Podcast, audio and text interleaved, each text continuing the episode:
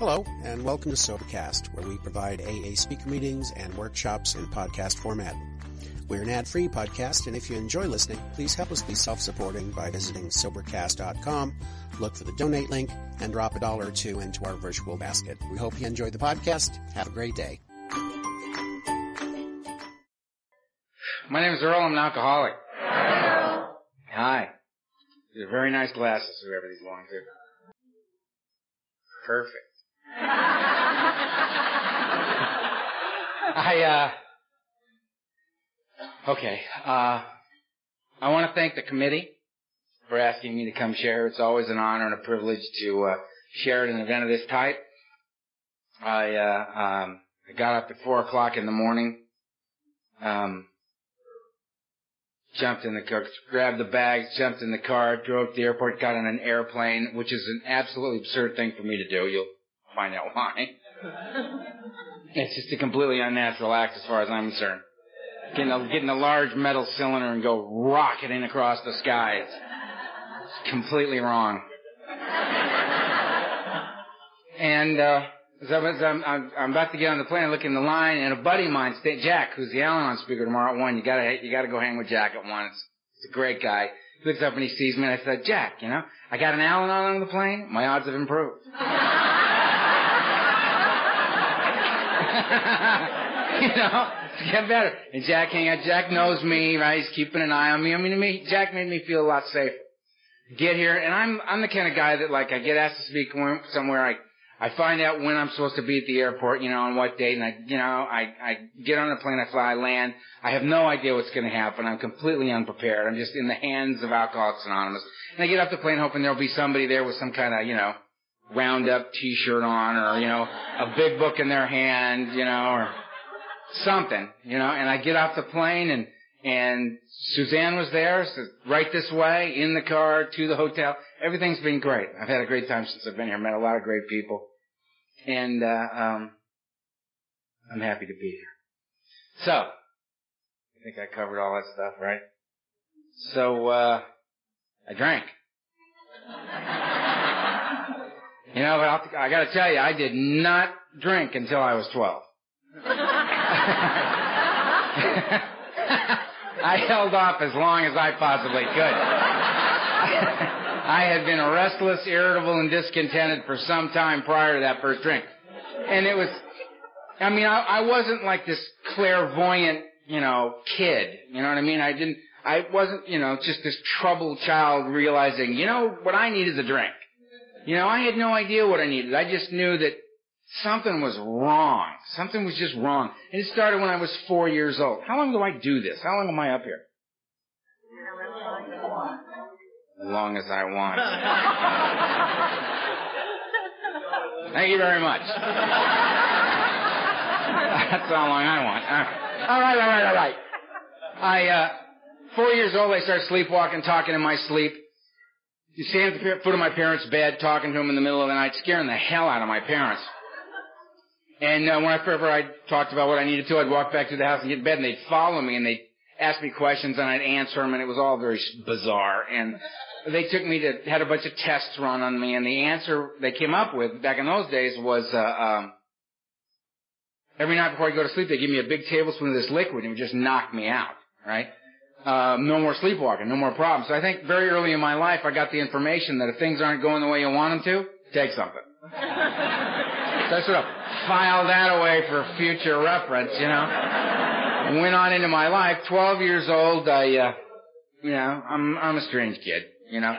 I'm quiet, but if you take your eyes off me, I'm gone, you know. And uh, they did a bunch more tests on me, and they found that I had this very high IQ. I don't have it anymore, so I'm not bragging. you know, that began to plummet around 16, right? But so my father decided time for me to become a man. You know, I'm 12 years old, I'm 5 feet tall, I'm 104 pounds. Yeah, man, right. Good thinking, Dad. And so, uh, I, I got, I'd gotten accepted to this, uh, um, think tank of a boarding school for boys. I mean, there were 250 boys ages 13 to 18 in this school. How I found out I was going to this school is my father came into my room and said, get in the car. Get in the car, drive, drive, drive, drive, drive, drive, drive, drive. We get there, I get out of the car, he gets out of the car, nobody else gets out of the car. Puts the suitcase down next to me, shakes my hand, says, this will make a man out of you, got back in the car, and they all drove off. Welcome to higher learning, you know? I'm like this paralyzed child standing there thinking, what the hell just happened? You know? They knew me better than anybody in the world and they just threw me away. What the hell did I do? You know? I mean, emotionally, it was a devastating experience. Intellectually, it was great. I mean, you know, the education I received was wonderful. It's held me in good stead to this very day. Um, but I, you know, that's the facts, right? I've never really bothered with the facts a whole lot. You know what I mean? It's all about the feelings. How am I feeling? You know, and I felt bad. And they, you know, so this is bad. If I feel bad, this is bad. Right? That's me. And, uh, um, I don't know, I don't know why this is going on. I mean, I know I don't belong there. There's 250 boys from all over the earth. I mean, they've scoured the earth to find 250 of the brightest, most emotionally disturbed young men they can find. and they've thrown us all on this campus. It's like a Lord of the Flies in this place. You know what I mean? And everybody's 13 to 18. I'm the only non-teenager. I'm the youngest and the smallest kid in the whole school. I'm 12 years old. I'm 105 pounds. And 12 doesn't mean anything to anybody except a 12 year old. Because what do you want to be? Teenager. Everybody there was one, not me. I lose. I just got here. I lose. you know, it's over. You know, it's all wrong. I'm calling home for three days saying, please, big mistake, come get me, no harm, no foul. You know, talking to my mother, crying like a 12 year old, right? And My, my father, you can hear him in the background, right? Hang up. you know, mom going, sorry. Like, I did that for three days and it was like something broke inside me and I said, you know what, you don't want me, I don't want you.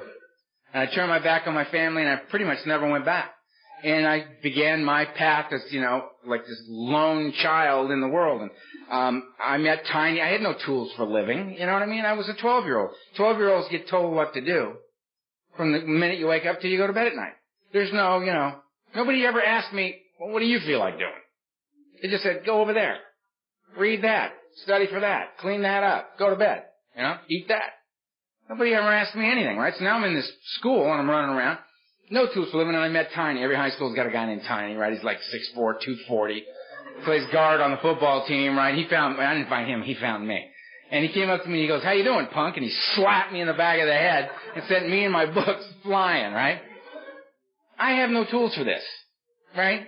I've never met anybody this big, you know, that was assaulting me, right?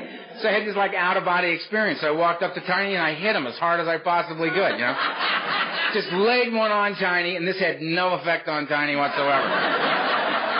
So I'm standing there, and you know, I can't. The sun's gone. You know what I mean? It's like Tiny, right? And Tiny looks down at me and goes, "You know, kid, you got a lot of guts." And he beat the crap out of me. and as I'm taking this beating, I'm thinking this is going pretty good. You know, because the fact is, I'm absolutely terrified of this guy, right? i am in a place of fear I didn't know existed as I'm taking this beating. I know how to take a beating. I've taken those before at home, you know. Um, but Tiny had said, you got a lot of guts.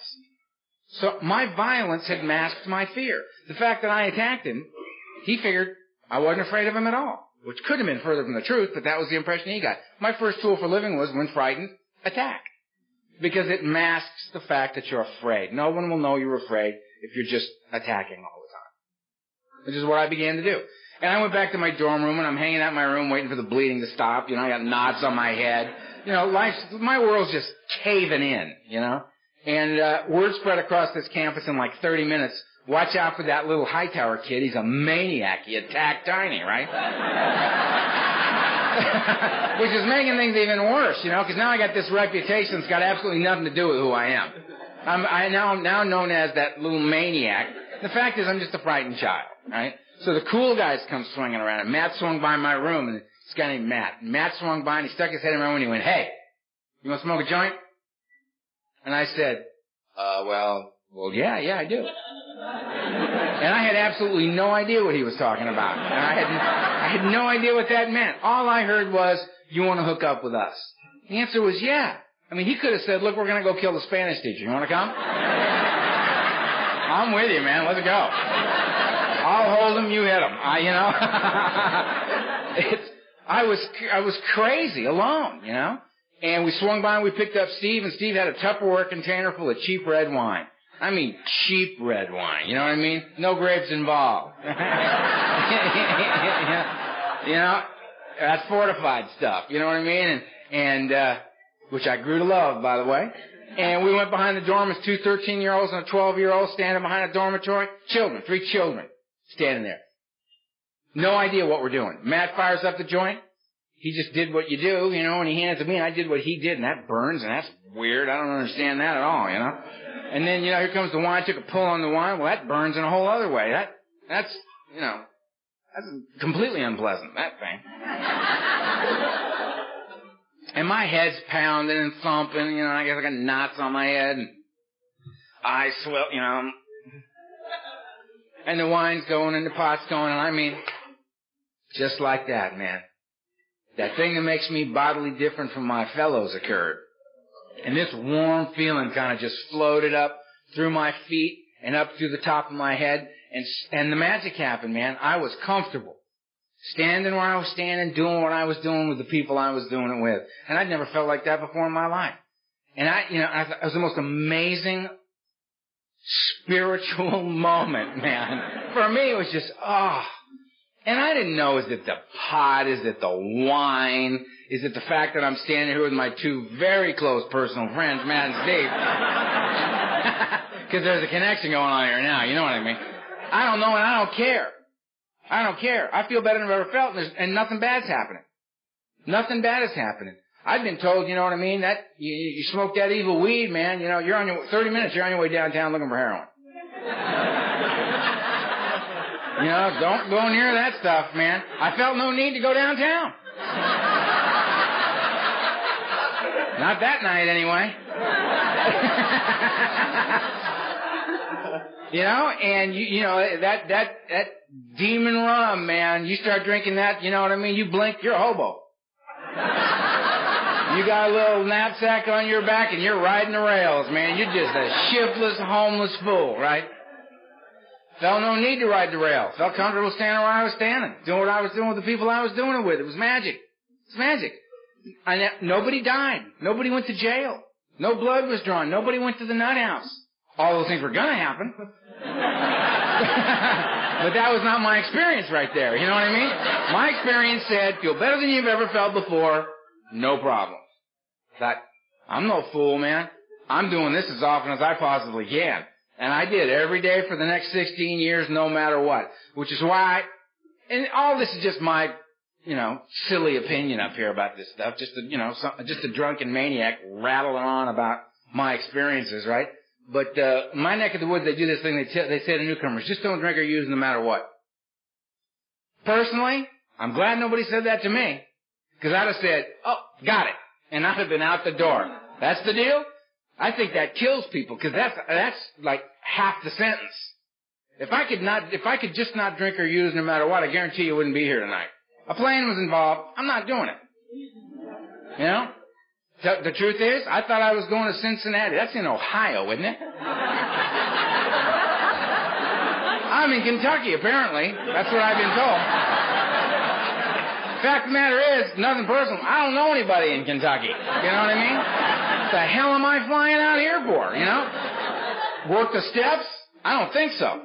Take a phone call from a whining, suffering, alcoholic newcomer who has not done one thing all day long to, to, to engage in a process of recovery for himself, but feels that 3.30 a.m. is an excellent time to call Earl. I would not take that phone call. I would not do that. Work the steps? Absolutely not. No. You, why not? Because I'd be home just not drinking or using no matter what, because I could do that. Fact of the matter is, I'm the flip side of that coin. I drink and use no matter what. No matter what. Given a good reason, I don't stop. That's the difference between me and the problem drinker. Problem drinker gets another drunk driving charge, goes before the judge, judge says, you know what, I'm sick of you. Sick of you, seeing you. You're doing a year. I see you again, you're doing a year. We're not going to talk about it anymore. I see you again, we're doing a year. In county, end of the year, we'll get back together and we'll talk about it then. Problem drinker hears that and says, you know what? I don't want to go to county for a year. Right? Makes a decision to stop drinking and driving and can actually follow through on that. Right? me, I mean, I'd start wondering what it's going to be like in jail because I'm going. and I'll try. I mean, I will really try, right? I understand drinking, driving, bad. I understand. I'm really going to make the best of all efforts not to do that. And I'll stop on the way home from the court. Knock back 30. and then when they invite me to leave their fine establishment, I will go get in my car and drive home. Because I forget, you know what I mean? I just forget. Anyways, humble beginnings for me, you know what I mean? Little pot, little wine, no big deal, right? Perfectly reasonable. 13 was pills. The only reason I took a pill is I was at a party and this guy said, would you like a couple of pills? I said, well, yeah. Again, having no idea what we're talking about. I took two pills. 20 minutes later, I'm laying on the floor. I'm very happy there. you know what I mean? Just, this is fine. I like this. What was that? Tuinal. Tuinal. I'm writing that down, man. I'm asking for that by name. Tuinal, second all Placidyl. That was, you know, I got strung out on all that stuff. 14, I started taking psychedelics. Again, I was at a party.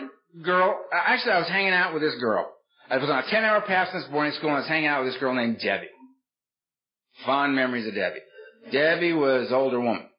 Debbie was 15 and a half. She was also a bad girl. Man, Debbie, like, such respect for Debbie, man. I got respect for Debbie, man. Debbie said, you want some acid? I said, okay. and she handed me this, she had a lipstick tube, you know, the women carry, opened it up, spun the lipstick up, and there's a little pill on the end of it. I went, that's very clever. and I took it and I popped it in my mouth and swallowed it. And she said, did you take that whole thing? Again, me being an idiot, right? I have no idea what's going on. And I said, well, yeah, I did. You know, it was a very small. It was very small. And I'm used these horse caps, you know. And she said, that was three hits of white lightning. Right? A woman over here just went, oh. That's not good. Well, anyway, the next two days were very interesting. I came, I, I, I remember, you know how you remember like parts of it, but it's just all weird. You don't know what really happened and what didn't. But I remember we were in a market pretending we were married. and I had the card and I looked at her and I said, do we have any children? and she said, yes, we have two. And I said, then we're going to need these diapers right here. And then I kind of like just phased back out. And to this day, I mean, I go to a market, I have a list. You know what I mean? I don't just idly go into one of those places, man. They freak me out. The lights and the rows and everything's perfect, you know? And there's so many decisions to be made there, you know? And these are the things that I think normal people take for granted. You know what I mean? We get it all taken away from us. We got to piece it back together one little bit at a time. Me, I mean, you you've been in the market and you see, you go around the corner, there's an abandoned cart, right? I understand that guy. I understand that. you know what I mean? I mean, I see a car like that, I just go. You know, I know, I understand, man. A lot of decisions, got a little overwhelmed, got to do it, got to come back later. 15, I started shooting dope. Only reason I did that was I was on a boat in Marina Del Rey, California, and a woman came up to me and said, would you like me to stick this in your body? I said, yes, I would. You know? And she did, and it was one of those where you just went, It was a good one. Yeah, I know it was a good one.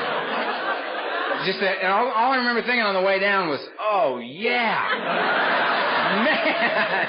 You know, if I'm dying now, fine. that was great. ah, now, identify as an alcoholic. Here I am talking about drugs. Got to show respect. All right. I'm a child of the '60s. Our parents were the alcoholics. We were trying to carve out our own identity here. We were not going to drink ourselves to death the way they were. We were going to kill ourselves in a whole new way. But here's the facts. Only real information I have about my life is the result of having gotten sober, stayed that way a while, done my inventory work, and looked back on my life with some kind of sane perspective. Alright? And what I know is this. My drug of choice is what do you got? It's all anti-oral medication to me, man. You know, if I can get enough of what you got in my body, I can kill the fear and be in the world. That's all. I, I drank because I love the effect that was produced by alcohol. The same was true for other substances. So I mean, I'm my my favorites down and out. I like heroin. I like barbiturates. I like alcohol. These are a few of my favorite things. my idea of a good night sitting around just checking my pulse. You know what I mean?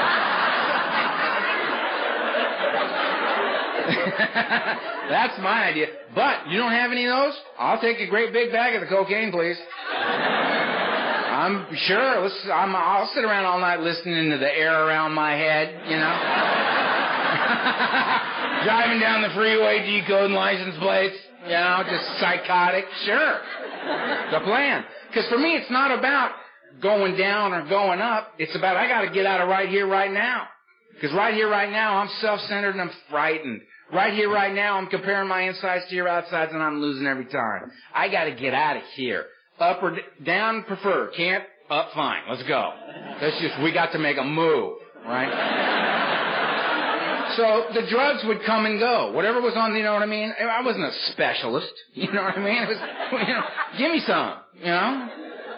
And they would come and go. I mean, it was heroin one day, barbiturates the next, cocaine this day, but you know what I mean? All this stuff. There's only one thing that was on the bo- on the table every single day, and that was alcohol. Alcohol was on the table every single day. And I believe the reason for that, again, just my opinion, I believe the reason for that is drugs are completely unreliable. you know? There's no quality control going on out there. You know what I mean? You don't know what you got till you get it in your body. You know what I mean? Because I never went to the dealer and said, excuse me, you know, I'll take some of that cocaine. He ne- never once did he say to me, you know, Earl, it's not really that good this week. You know, come back next week, we'll have something a little better for you. They don't say that. They say, yeah, watch out for this, man. You may need to cut that again, right? You know, be careful now. Powerful, very powerful, right? Get home and it's salt. right? Um, if you go get a fifth of Jack Daniels, you go get a quart of good gin, you know what you got here. This is reliable stuff. You can count on this stuff. And by the time I was 16 years old, people were referring to me as an alcoholic. And my response was, what's your point? Yeah, I am. I'm an alcoholic and a drug addict at 16 years of age, and I know it. It's clear to anybody who comes in contact with me at this early point in my life, right? I gotta have a bottle. I gotta have a bottle. And whatever else happens is whatever else happens. I do so much cocaine I can't get my mouth open anymore. You know, and it's 7.30, the party just started, and I've completely overshot the mark one more time. Not a problem. I suck enough gin through my teeth, I'll loosen up and I can go on with the party. No problem. Not enough heroin to get you to that cool, quiet, just heart and lungs working place. That's my favorite place ever, right? No, no. Just start sucking on that Jack Daniels bottle, man. He'll get you the rest of the way. He'll get you where you need to be. Because booze is reliable. So that's why, for me, in the end, for me, it was all about drinking. It was three, four grams of cocaine a day, only to keep me on my feet so that I could drink the way I needed to drink. It was not about getting high. It was about stay up because you need more, right? Get that alcohol in. Get that alcohol in. All the rest of it was just a complete waste of my time. You know, I, it was, it, we weren't playing anymore, you know what I mean? That last six years was nasty. 16, I went to my first mental institution. Um, dropped out of high school. Father decided I was insane. Locked me up for three months of observation, a year of rehabilitation, which I thought was a little excessive. and they had the signs. I thought of it when I was sitting here. They got the green exit signs in here. And that's what they had in, in this nut house I was in. And all I thought, that's it. That's all I want to do. One word. They got it down to one word for me. Exit. That's all I want to do. I don't like, and I'm in there taking three cups of pills a day and shuffling around this joint, planning my escape, right? So I'm getting ready to escape, and I met this girl named Kilday who was nuts, right? I mean, I had I, I ate all my meals with Kilday just to kind of get to know her a little bit, and all he had to do to flip her out was look at her and say, "Hey, Kilday, how you doing?" Kilday, wow, man, and Kilday just snapped. Every meal was like dinner and a show. You know what I mean? You know, flip Kilday out, uh, she run all around the place, and everybody chase her, right? All attention was on her, so I used her as my diversion. You know? I'm sitting at lunch and I'm going to escape and I got killed. Got her flipped out and she goes that way and I'm sitting in my little chair, ready, ready, go! you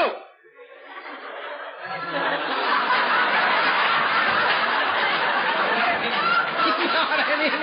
And I'm hauling ass, you know? That's all I got. You know, and you're like, your brain works fine, you know? But first time in weeks you try to make a move and it ain't there. And it's like demoralizing because out of the out of the out of the nurses station you hear over the intercom, uh, Ed, when you got a minute, you want to grab Earl? He's making a break for the door. you know, and and Ed's in the there eating a sandwich, going, "Yeah, I'll get him in a minute. He ain't going nowhere." Ed's in no hurry, and you're over there, you know, and like a normal person would just go, you know, bummer, man, just go sit down. You know, they're gonna take you back to your room with no doorknob. It's over, right? Me, I was working. I was working till Ed came and got me. Oh, let's just turn it this way, partner. Damn. Right? This is, you know, I mean, what we're getting a glimpse of here is my best thinking. You know? This is my best thinking. You know? Mr. High IQ. Yeah. The next time I got thrown in a nut house, I escaped the first day. Because I'd learned, you know, my tools for living were drugs, alcohol, violence, and run. And now, because I'd been thrown in the nut house, I realized my fifth tool for living was, if you're going to get thrown in the nut house, you got to get out before they get the Thorazine in you. Because if you don't, you're leaving when they say. So I'm in the intake process in my second insane asylum, you know, and and uh, uh, I'm sitting there going, yeah, yeah, it's very, very bad. It's very, very bad. I'm really glad we got here. You know what I mean? I really need a lot of help. Hey, look at that. and I'm moving this time. You know what I mean? And I'm running. The whistles are going. I got a guy chasing me. And I'm out on the back lawn. And I'm heading for this 12 foot ivy link chain, ivy covered chain link fence. And at this point in my life, I'm like 17. I'm an alcoholic. I'm a drug addict. I'm a high school dropout. I'm at any moment, hopefully, an escaped mental patient. This is, this is like my resume, you know what I mean? This is what I have to say for myself. And I'm thinking if I make that fence, I don't have any problems. Because I'll be drunk in 20 minutes. Because I'm the opposite of, the, of, of everybody else. I drink and use no matter what. I got lots of things that have shown up in my life by age 17 that say this is not working. Your life is just spiraling downward at an alarming rate. And it's all clearly, directly attributable to drinking. And my answer to that was, but that's like saying to me, stop breathing. This is how I'm, I get out of bed. This is how I take a shower. This is how I get dressed.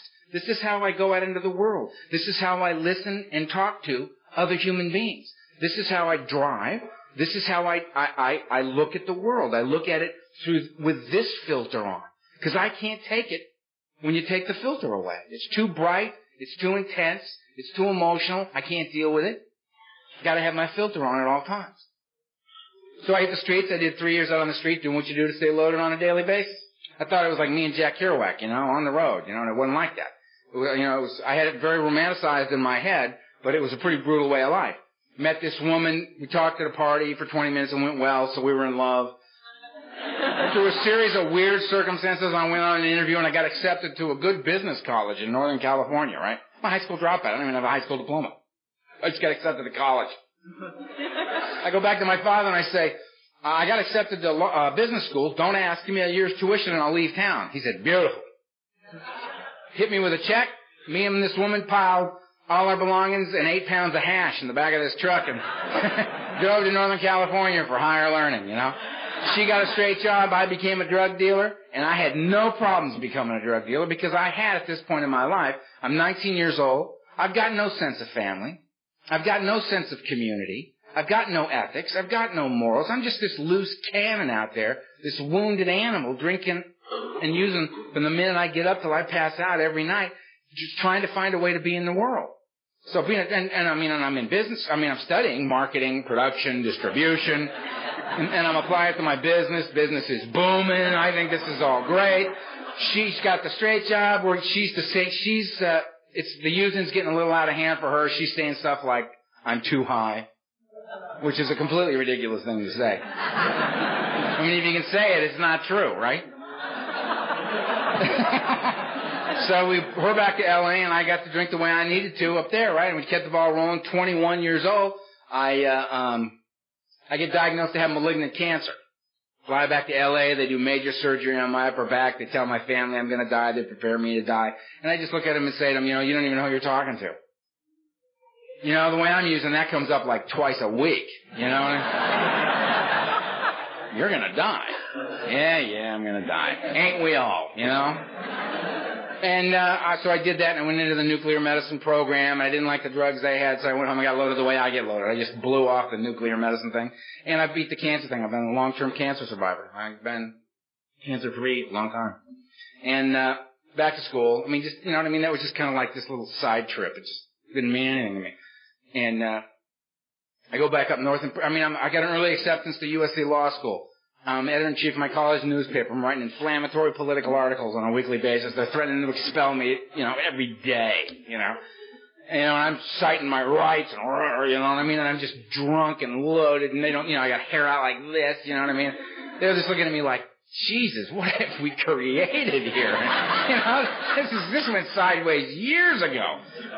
And my mother calls me and says, look, we haven't been anywhere as a family in 10 years. We gotta put this family back together. We'll go anywhere you wanna go. Let's just go as a family. Begging me, crying, using all the mother tricks, you know, and I said, fine. You know, and, I, and, I, on, on my birthday, November 7th, I flew back to LA, and we took off the, uh, flight to Guadalajara on my birthday, and on the way there, the plane crashed. And, uh, my mother, my father, my little sister all died in the crash, and I did it. And I woke up on this mountain in Mexico, and my skull was fractured, my back was broken in three places, and my leg was crushed, and my arm was crushed. I was paralyzed from the waist down, and I was uh, awake. And my mother was laying right over there. My little sister Kimberly was right there, and my father was right over there. And uh, I couldn't move. Then I got moved my right arm. I couldn't move. I couldn't help them. I couldn't get to them. And I watched them all bleed to death right in front of me. And I had this uh, this conversation with God, and I said, you know what? Um, anybody that would take a kind, loving, gentle, poetic little creature like my little sister Kimberly and leave a lying, cheating, thieving, dope fiend alcoholic like me on the planet, I have no use for a God of this type, and I renounce God. And then some guys came up on the mountain and they scavenged the plane wreck and they came up to me and I could get my wallet out and I just wanted them to know my name because I knew I was dying. And they took my wallet, took the money out of it, threw my wallet back on my chest and went on through the wreck and got what they could get and went back down the mountain and left me up there to die. So I, you know, I renounced God and I renounced any uh, association with you as well. I had no love of man and I had no love of God and I didn't care what anybody thought from this moment on. I thought, you know, I'm going to get down of this mountain and I'm going to let you all know what I think of this thing called life. I mean, I, you know, I've been trying to keep a facade going in my life, have things going on, so y'all leave me alone, let me drink and use the way I want it. You know what? I don't need it anymore. I'm gonna do what I want. You don't like it? Just step aside. Cause I'm an angry, hostile, terrified human being. And it's on. And finally some guys came up and they got me and they put me in the back of this truck with my mother and they took us down to an aid station. They tagged my mother dead. They tagged me dead. And they sat there smoking cigarettes waiting for me to die and I just wouldn't die. I was angry. Hmm. And uh, finally, they took me to a hospital, and then they found out my name. That meant the federales had to show up, so the federales interrogated me through an interpreter for the next three and a half days and wouldn't give me anything for pain. They wanted to know what I was doing back in Mexico, which is a story we don't need to get into here. and I, uh, it was ugly, man. It was just ugly. And I called a buddy of mine that I was associated with in Northern California who called a family in Mexico City who flew in the plane, who, you know, greased a few palms and they plastered me from the neck down and smuggled me out of Mexico back into the States. I spent a long time in a hospital in, in Southern California. Um, they told me I'd probably have a, a withered left hand. I might be blind in my left eye and I may or may not be walking. And I remember again looking at him thinking, you don't have any idea who you're talking to, man. It's, and I, uh, maximum doses of Demerol every three hours around the clock for I don't know how long. And eventually I, I, I got out of that hospital. I had a, a brace that I had, custom made brace I had made, and I had my cane, and I got up and I walked out of that joint. In three hours and 15 minutes after I got out of there, I was so strung out, man. I was looking to connect. And I went on my last run, and it lasted for six years. I was sober three times in six years. They were for 72 hours each. And that was when I would go to this bootleg sanitarium in Hollywood, California. You walk in, you give them 150 cash. You give them your bottle of Valium. You give them your car keys. You give them your uh, wallet, you give them your gun, you know what I mean? You go in, you lay down on the gurney, and they strap you down, they shoot you full of anticonvulsants, and then let you ride. And 72 hours later, they either send you home or the morgue, and they didn't care which way you went, because they got their 150, right? And I'd reintroduce myself to God and say, you know what, you get me through this sane and alive, I'll never drink again. And I'd get up off that table and they'd say, you'd be a good boy or don't drink. You know you're an alcoholic, don't you? I said, yes ma'am, I do. He says, you know, you drink, you're gonna die, you know, you gotta, you know, it's getting rough out there for you. I said, ma'am, I'm not gonna drink no more. And self-knowledge availed me nothing. I'd be drunk that night. Drunk that night. Couldn't stop drinking. I remember the last time I went in there, I said, I, the madness and insanity in my life had, it was over the top. And I remember, I meant it with every fiber of my being. I said, I cannot drink another day. I cannot drink anymore. No, there, nothing good's happened in years. My, I'm so completely and totally alone. The soul's just being sucked right out of me. The madness is so severe. I got visions of dead people dancing in my head. It's just so dark. And I can't do it anymore. And I left that place and I drank for two more years. Just couldn't stop drinking. And I don't know why. But I mean, I came to and, and um, last time I came out of a blackout, I was 28 years old. Both my hands were broken. I had hair out like this and a beard out like this. I was yellow. I'd had two doctors tell me that if uh, I didn't stop drinking this year, I was to die. So there's no, you know, and it was like the fall. You know what I mean? I was getting close. My thyroid was shut down. Kidneys weren't working. Couldn't touch the liver. Heart was swollen. Um, I, um, they were deciding whether or not to charge me with attempted murder coming out of this last blackout. Um, I'd been stabbed twice, shot at. I'd broken 74 bones. I had over 650 stitches in me. My family was dead. I had no friends. I had no place to live. I was psychotic, and I do not use that term loosely. I could not distinguish between the true and the false, as the book says. I mean, my life was burned to the ground. It was just burned to the ground. And I just, and I did the, the, the I, what I, it's just inconceivable what I did. I raised up two busted hands and I said, help. And they took me by ambulance to a, um, UCLA emergency. They pumped my stomach and said, get him out of here. He's a pathetic old man. He's a drunk. He's gonna die. He's 28 years old. Took me to another place. To kept me five more days. I got worse. And then they took me by ambulance to another place. And this was a place, this was a place to get sober, man. This was an old Air Force hangar, Long Beach General Hospital, under the care of this lady named Dr. Vicky Fox. She was a real pioneer, a real, she was, you know, if we ever start having AA saints, her name's gonna be in the basket, let me tell you. Helped an incredible number of people. And it was 42 cots in one room, 21 cots on each side of the bed with sheets drawn between them. And you went in there and if you threw a seizure like me, convulsions, but that's all you got. You kicked like a dog and it was free. And how you earned your cot was you stayed and you faced your kick. And you listened to your body tell you how, what it thought about what you'd been doing to it. And you listened, went insane. And 42 guys in one room doing this. You didn't sleep a wink. Right? Because at any moment, you know, somebody's snapping, somebody's losing, somebody's pitching up out of that cot, you know, and flopping around on the floor, you know, and we're all yelling, we got another one! you know, we're all shaking, going over there trying to help that guy, you know nuts. And I left there and they said, you don't want to die, you better go to Alcoholics Anonymous. And I said, okay. Got out of that place, came back up into LA for that Friday night. I went into the basement of a church on 830. Hair out like that, mad dog and everybody that looked at me. Do not come up to me. Do not. Because if you come up to me, you come up to me, we're to have a problem. That was the vibe I was throwing out. It's not to go well. I see you talking to each other. We'll just keep it over there. Because I'm insane. And us, ter- us frightened, us terrified people, we're dangerous. You corner us like that. Don't come at me all smiling with your hand out. you know? Because I might get hurt. It's not you're going to get hurt, because I'm like glass, man. I'm like glass. None of my tools for living work anymore. You come up and shake my hand, you're going to ask me a question I can't answer, like, how, how you doing? You know? I don't know. What's going on? Beats me, man. I don't know what's going on. I'll shatter. I'll just shatter, right? But every meeting's got a new guy. And all that he saw was other new guy. you know, when he came up, said, I'm Vegas, I'm an alcoholic. And I said, so what? You know, ain't exactly the highlight of my life. I don't know what you're so happy about. Get away from me. He looked at me and said, keep coming back. I thought, oh, beautiful. Keep coming back. Powerful, brother. Powerful. Right?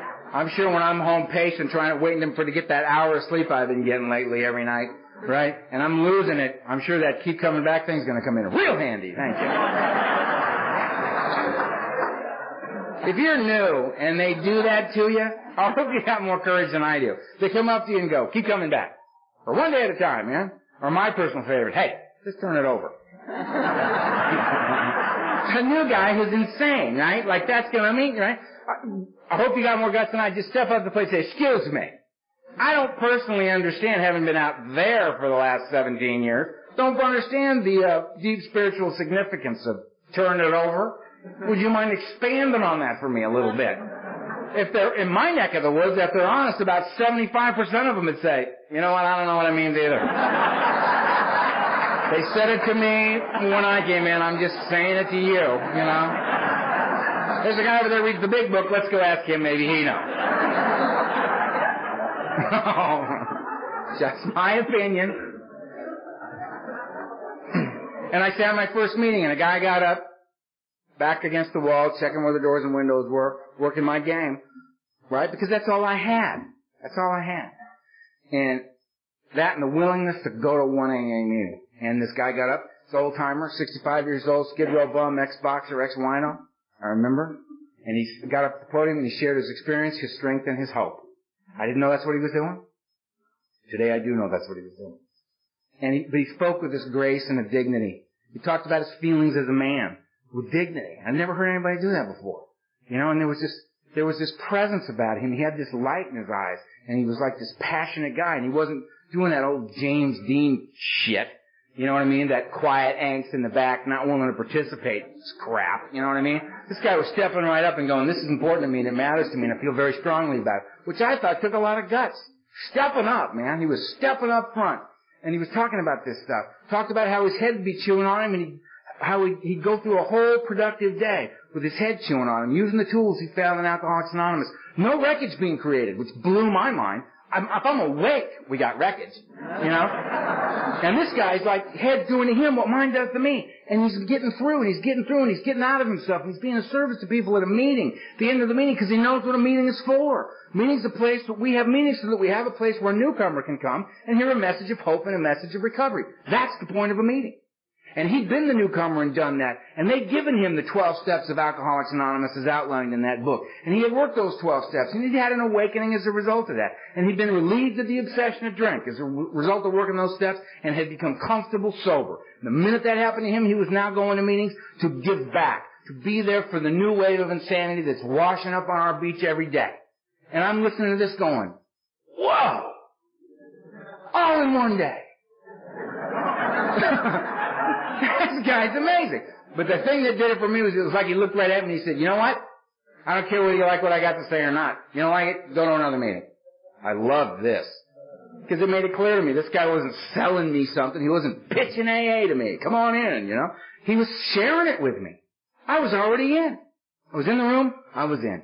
He was sharing this with me. If I wanted it, I could have it. It was for free. If I didn't want it, Cool. Go to another meeting. Maybe you'll hear somebody there you can identify with, but by all means keep coming back till it happens for you. And it happened. And I said, you know what? With a look of disdain on my face, right, like, right? In my head I went, it's cool, I'm coming back. And I've never left. I've never left it because I've never had any place more powerful to go to. To address the problems that I face on a daily basis as an alcoholic. And that was, I've been here since November 6, 1980. And I couldn't, that's, this November I'll have 21 years and I couldn't stay sober for a day. I couldn't stay sober for a day. I quit a thousand times. But that would last like a couple hours. You know? The trick for me has not been, this ain't about stopping. This is about how do I not start again? How do I not start again? And for me, I know the only way a guy like me is gonna not start again is if I can find a way to be comfortable sober. Because when I got here and you said to me, you know, there's a way for you to be comfortable sober. I looked at you and thought, if only that were true. If only that could be for a guy like me. Because I've been loaded since I was 12 years old. I had absolutely no experience in my life of being sober and comfortable at all. I didn't know that it existed. It was outside my experience. I made a conscious decision to trust you, and I began to do the things that you told me to do. And I mean, there's so many things that we say to each other in these rooms, but the thing that this does it for me is we got this symbol. I kept thinking that's got to that's got to be like the crux of the deal or something. You know what I mean? Because we got like rings and bracelets and bumper stickers and shirts and hats, and I mean this thing's everywhere, right? You see that symbol, you think, you know, AA, or possibly a Mason, but you're thinking AA.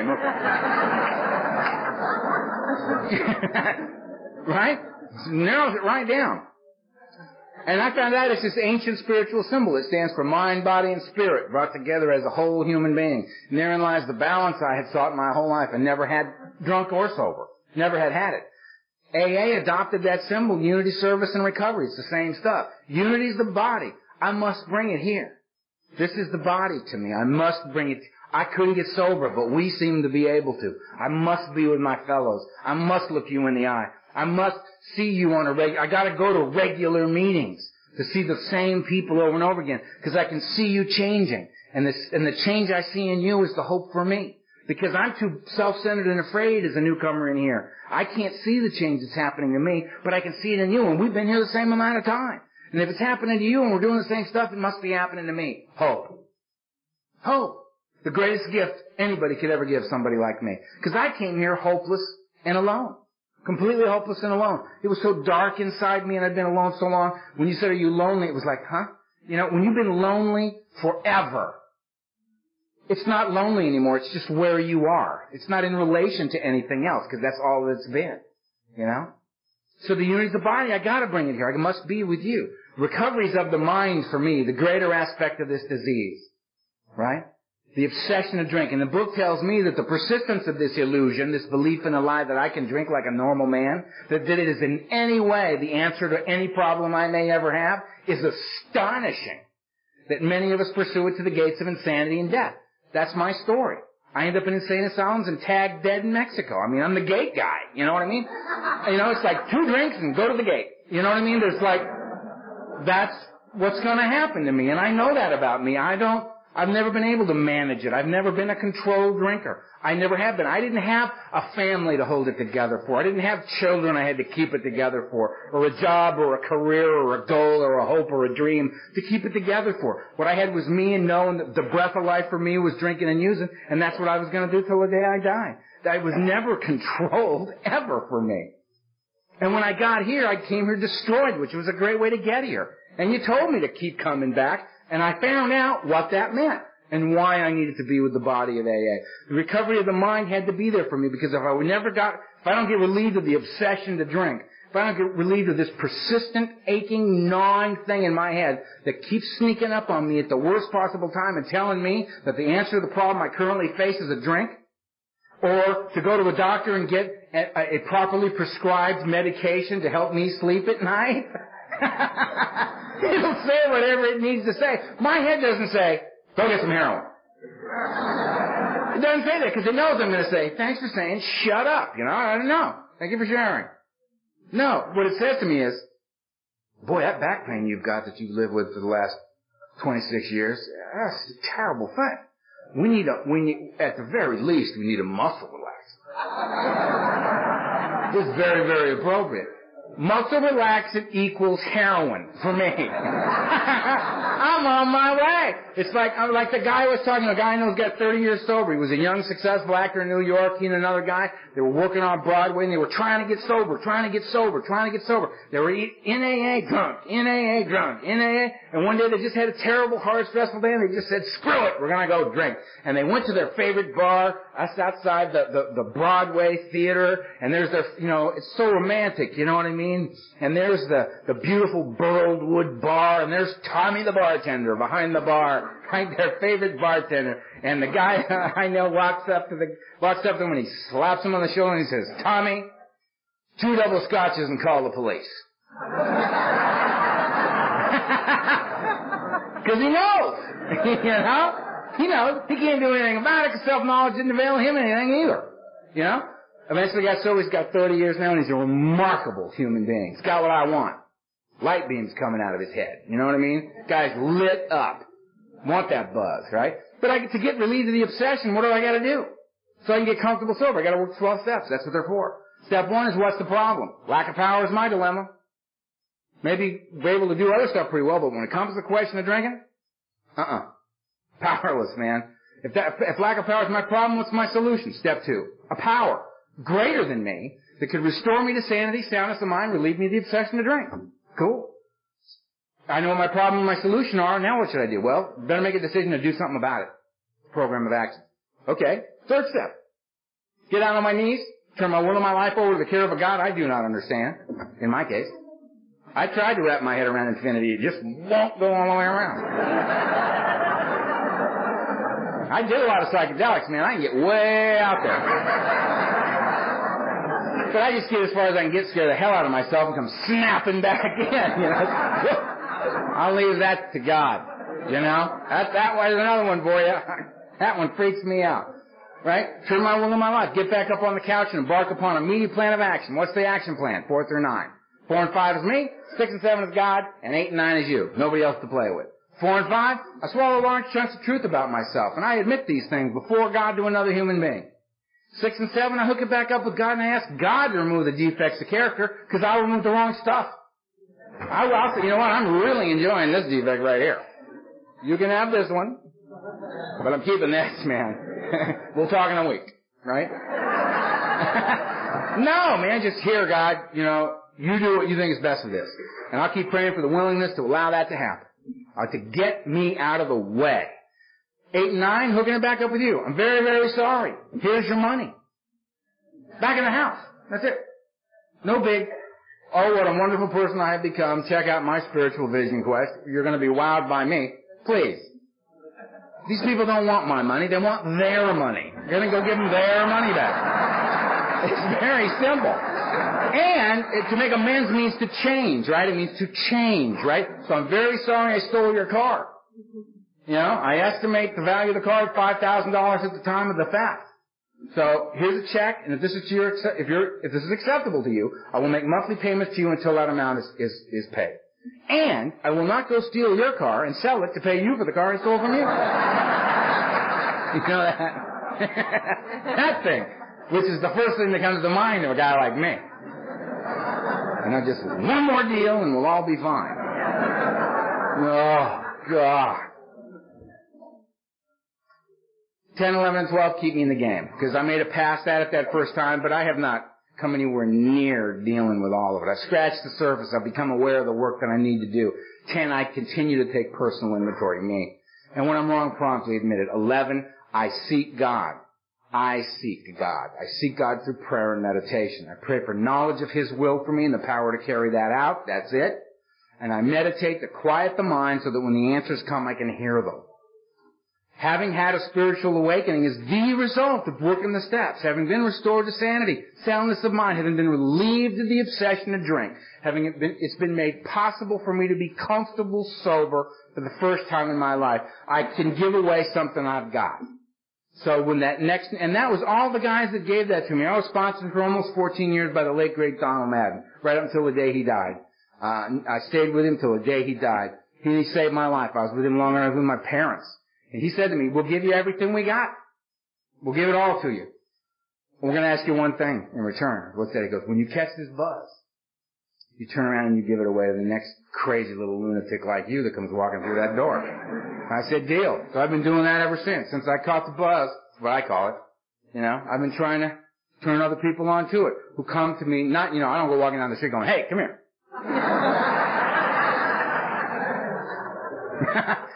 you know, some guy walks up to me in a meeting and goes, I want to talk to you. I say, sure. You know, I mean, I had, a, uh, you know, what can I tell you, man? I mean, you know, I've been sober 20 years. I got a life beyond my wildest dreams. I mean, way beyond my wildest dreams. I'm doing all the stuff I swore on that mountain in Mexico I'd never do again. I swore I'd never love, I'd never ever love another human being again as long as I live. And I'd never ever tell you who I was. There's no way you're gonna love me. I'm out. I'm out. And I'm not out. I mean, this thing goes so far past not drinking and using. It's a mind blower. It's a design for living you get rebuilt in here. Who you get introduced to here is you, the real you, the true you, the truth about yourself. And it's always much more delightful an experience than we imagine it would be. When I came up that mountain, I knew I suffered from survivor's guilt. I lived, they died, I had no right to be alive. Every morning I would wake up and think to myself, you worthless, you're worthless. You have no right to be here. What right do you have to be breathing in and out? So I could have no joy. I could have no peace. I could have nothing. You know, I suffered from such post-traumatic stress. It was unbelievable, man. That's, oh, that's right there, thank you. Magic. Has come unglued. It's a great place to come unglued. I mean, I can't fly in airplanes. No way. Plane goes bump. My head goes right to core primal stuff. Fight or flight. And on an airplane, you got nowhere to run and you got nobody to fight. You just have to sit there while your brain throws pictures and images, carnage up in your head to try to get you to do something about this, right? And, and, and I get on planes all the time. All the time. I fly about 100,000 miles a year. And I do it for one thing. I do it for Alcoholics Anonymous. And the good news is, is that I get to prove to myself on a regular basis I'm willing to go to any lengths to stay sober. You know? It's emotional tonight. It's emotional because right naturally, God did it to me again. I'm out there before the thing, right? And I'm just so exhausted, I don't even care. I've been up since four o'clock in the morning. It's just like, whatever, you know what I mean? We'll all stay sober, we'll all get drunk, let's see, you know what I mean? you know, I'm just, you know, there, and this guy walks up, and we start talking, you know, and he was in a plane crash six years ago. And he'd, he'd heard my tape.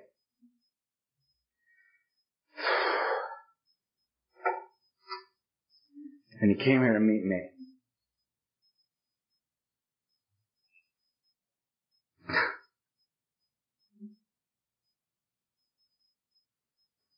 Guys like me don't get to have lives like the one I'm having.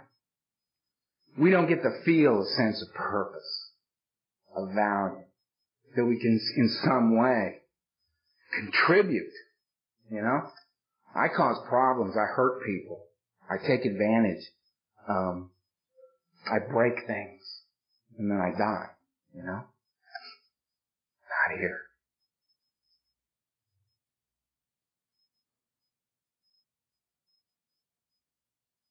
How about those Vikings, huh? I gotta, look, what I am is I'm a grateful alcoholic. He's got a life beyond his wildest dreams. I'm living, I'm, uh, you know what I mean? I meet amazing people. I get to travel in Alcoholics Anonymous. I get to sponsor a legion of guys who sponsor a, just an army of guys. You know what I mean? And they all know that I'm a product of Donald Madden, who's a product of Norm A, who's a product of, uh, of Chuck, who's a product of Bill. That's my lineage. Those, that, that's, that's where I come from you know, and they all know about the late great Donald Madden and their babies, the, the guys they sponsor know. And I know that when I, when the guy I sponsor is out of town and the guy he's sponsoring with 36 days calls me up and goes, will you take me to a meeting? And I go, yeah, yeah, yeah. You know, and I go and I get him and we go to a meeting and I, you know, and this guy's gonna speak and he's just gonna throw down. You know, it's just gonna be the, and I'm thinking, ah, isn't this wonderful that I get to be a part of this? That this guy's gonna throw these pearls of wisdom out he does every time he talks and, and, and, and little Michael here is gonna, you know, get turned on to that 36 days, you know? It took me like 18 years to figure out what this guy was talking about. Michael's gonna get it in 36 days. And sure enough, the speaker's talking and it's amazing. And I'm thinking, isn't this great that Michael is getting this? Guess what? Michael's not getting this. Michael is having a fundamentally different meaning than I'm having. You know? Michael's got 36 days. Give him a chance, you know? He gets his turn. I gotta remember what I was like when I was coming to meetings Alcoholics Anonymous. Brand new. I mean, I was going to this place called Ohio Street, and I would pull up to Ohio Street, and the inside of my head was just like, Okay, okay, we found the building, we found the building, good, good, good. Okay, we park over here and you go into the meeting, you go into the meeting, you, they put the keys on the seats, keys on the seat, put your keys on the seat, put your keys on the seat. What are you gonna say? What are you gonna say? There's a guy with a red coat, sit next to the guy with the red coat, you spot the guy with the red coat, you know where you're sitting. Alright, right. Put the keys down, put the keys down, put the ring the bell, ring the bell, what are we doing? Okay, we're sitting down, we're sitting down, we're starting the meeting. Okay, good, good, good, good. Good, good. I'm here. Alright, what do you got? What do you got? What do you got? What do you got? Come on. What do you got? Come on. Lay it on me. I'm ready. I'm here. Come on, let's go. Let's go. Guy, guy gets up. Guy gets up. Alright, he's reading something. He's reading. He rarely saw something. He's rarely seen something. He rarely saw uh, something, failing something. He's re- I didn't, I missed a lot of that. I don't really know what, I don't really know what happened right there. I, don't know. I don't know. Uh, oh, oh, 12, step, step, 12 things, 12 things, 12 things in Alcoholics Anonymous, 12 things. Remember that. I got that. That was good. That was good ABC. 12 things ABC, 12 things ABC. He's down, he's down. I didn't get a that. 12 things ABC. We'll build on that later. We'll build on that. He's down. Here's another guy. He's up. He's up. He drank. He drank. I drank. I did that. I did that. I did that. This is, this is good. I like this. Is good. He's down. That one didn't last very long. All right, all right. I got to remember that guy. Guy, where's that guy? Where's that guy? Get the face. Get the face. Remember the face. All right. Good. Oh, here's another guy. They're passing the basket. They're passing the basket. What the hell's it? Oh, don't take the money. Don't take the money. The basket don't buy. That's gonna go by. Okay, we're getting up. We're going outside. We're going outside. Why are we going outside? We're smoke. I, I smoke. All right, we're outside. We'll smoke. So, how you doing? Fine. How you doing? Fine. How you doing? Fine. They're ringing the bell, they're ringing the bell. Go back in, go back in, go back in. They're reading 12 things, they're reading 12 things. Those aren't the same 12 things, they're the 24 things ABC. 24 things ABC. This guy, he's up, he's up, he's drank, he drank. I did that, I did that. Oh, he felt like that? He felt like that. I felt like, I feel like that. I feel like that guy. I feel like that guy. He doesn't even know it. He doesn't know it. But he's inside my head. How does he get in, how do they do that? How do they get in my head like that? That is absolutely incredible. That was amazing. This is great. You know what? I think I belong here. I may in fact belong here. He's down. That was great. Here's the guy up, he's up, we're up. They got me by the hand. Oh, we're praying. All right, praying. I know. And I would leave the meeting and somebody say, what do you think of the meeting? I'd say, it's a great meeting. And I'd go home, you know what I mean? I just, just a little bit. I mean, I went to a meeting and I won. I won. I was victorious, man. I was going to bed sober. One more day. I win. Didn't matter the wreckage of the bill collectors and, you know, the old warrants and all this. You know, I was sober. The miracle of my life to this day is that I'm sober. And who needs to know that is me. And I knew it from the day I got here. Right? So when I go walking into the meeting and I got a little Mike sitting there with 36 days and it's, happening, and we walk outside and I looked at a little Mike and I go, so what do you think of the meeting? And he looks at me and he goes, it's great. I look at him and I go, alright little bro, you're right on track, man. you win. Good for you. And the cycle begins again, you know, this human chain that we're in. There's a buzz to be caught here, man, and it's all about right here, right now. Just, you know, I gotta get between those. Somehow, just, I gotta get in there. That place that I avoided at all costs. Remember when it was all about I gotta get out of right here, right now? Up, down, don't matter, let's just get out of here. Now, what I get is right now. And where else am I gonna have a life but right here, right now? If I'm comfortable being, doing what I'm doing with the people I'm doing it with, right here, right now, then I got a life. Where else am I going to find God? Right here, right now. Where else am I going to find any kind of peace or dignity as a man? Where am I going to find, where am I going to be able to battle the flaws that are mine? The conflicts within me that, that carry on because I'm human. I'm flawed. And I'm doing the best I can to get better on a daily basis and not hurt anybody else in the process. You know, where else am I going to do that? I got to do it right here, right now. It can't be in my head in the future. It's got to be now. Got to be now. Alcoholics Anonymous gave me back right now. That's what it did. And I can think of no greater gift because in there lies the hope for me, the strength, right, that I need to carry through with each day. Because I don't have to do it alone. I get to do it with you. I said before, I don't know anybody in here, but I know everybody in here. We all got two things in common. We're all human beings. We're all alcoholics. That's all I gotta know. That's all I gotta know to tell you that I love you. I love you. And I'm a grateful member of Alcoholics Anonymous. Grateful member. And when I see that woman sitting right over there in that green dress, she's got her hands up like this, she's looking at me and she's smiling, she's going like this. I go, that's it. I'm in. Love in Kentucky. Peace. I wish you have a good weekend.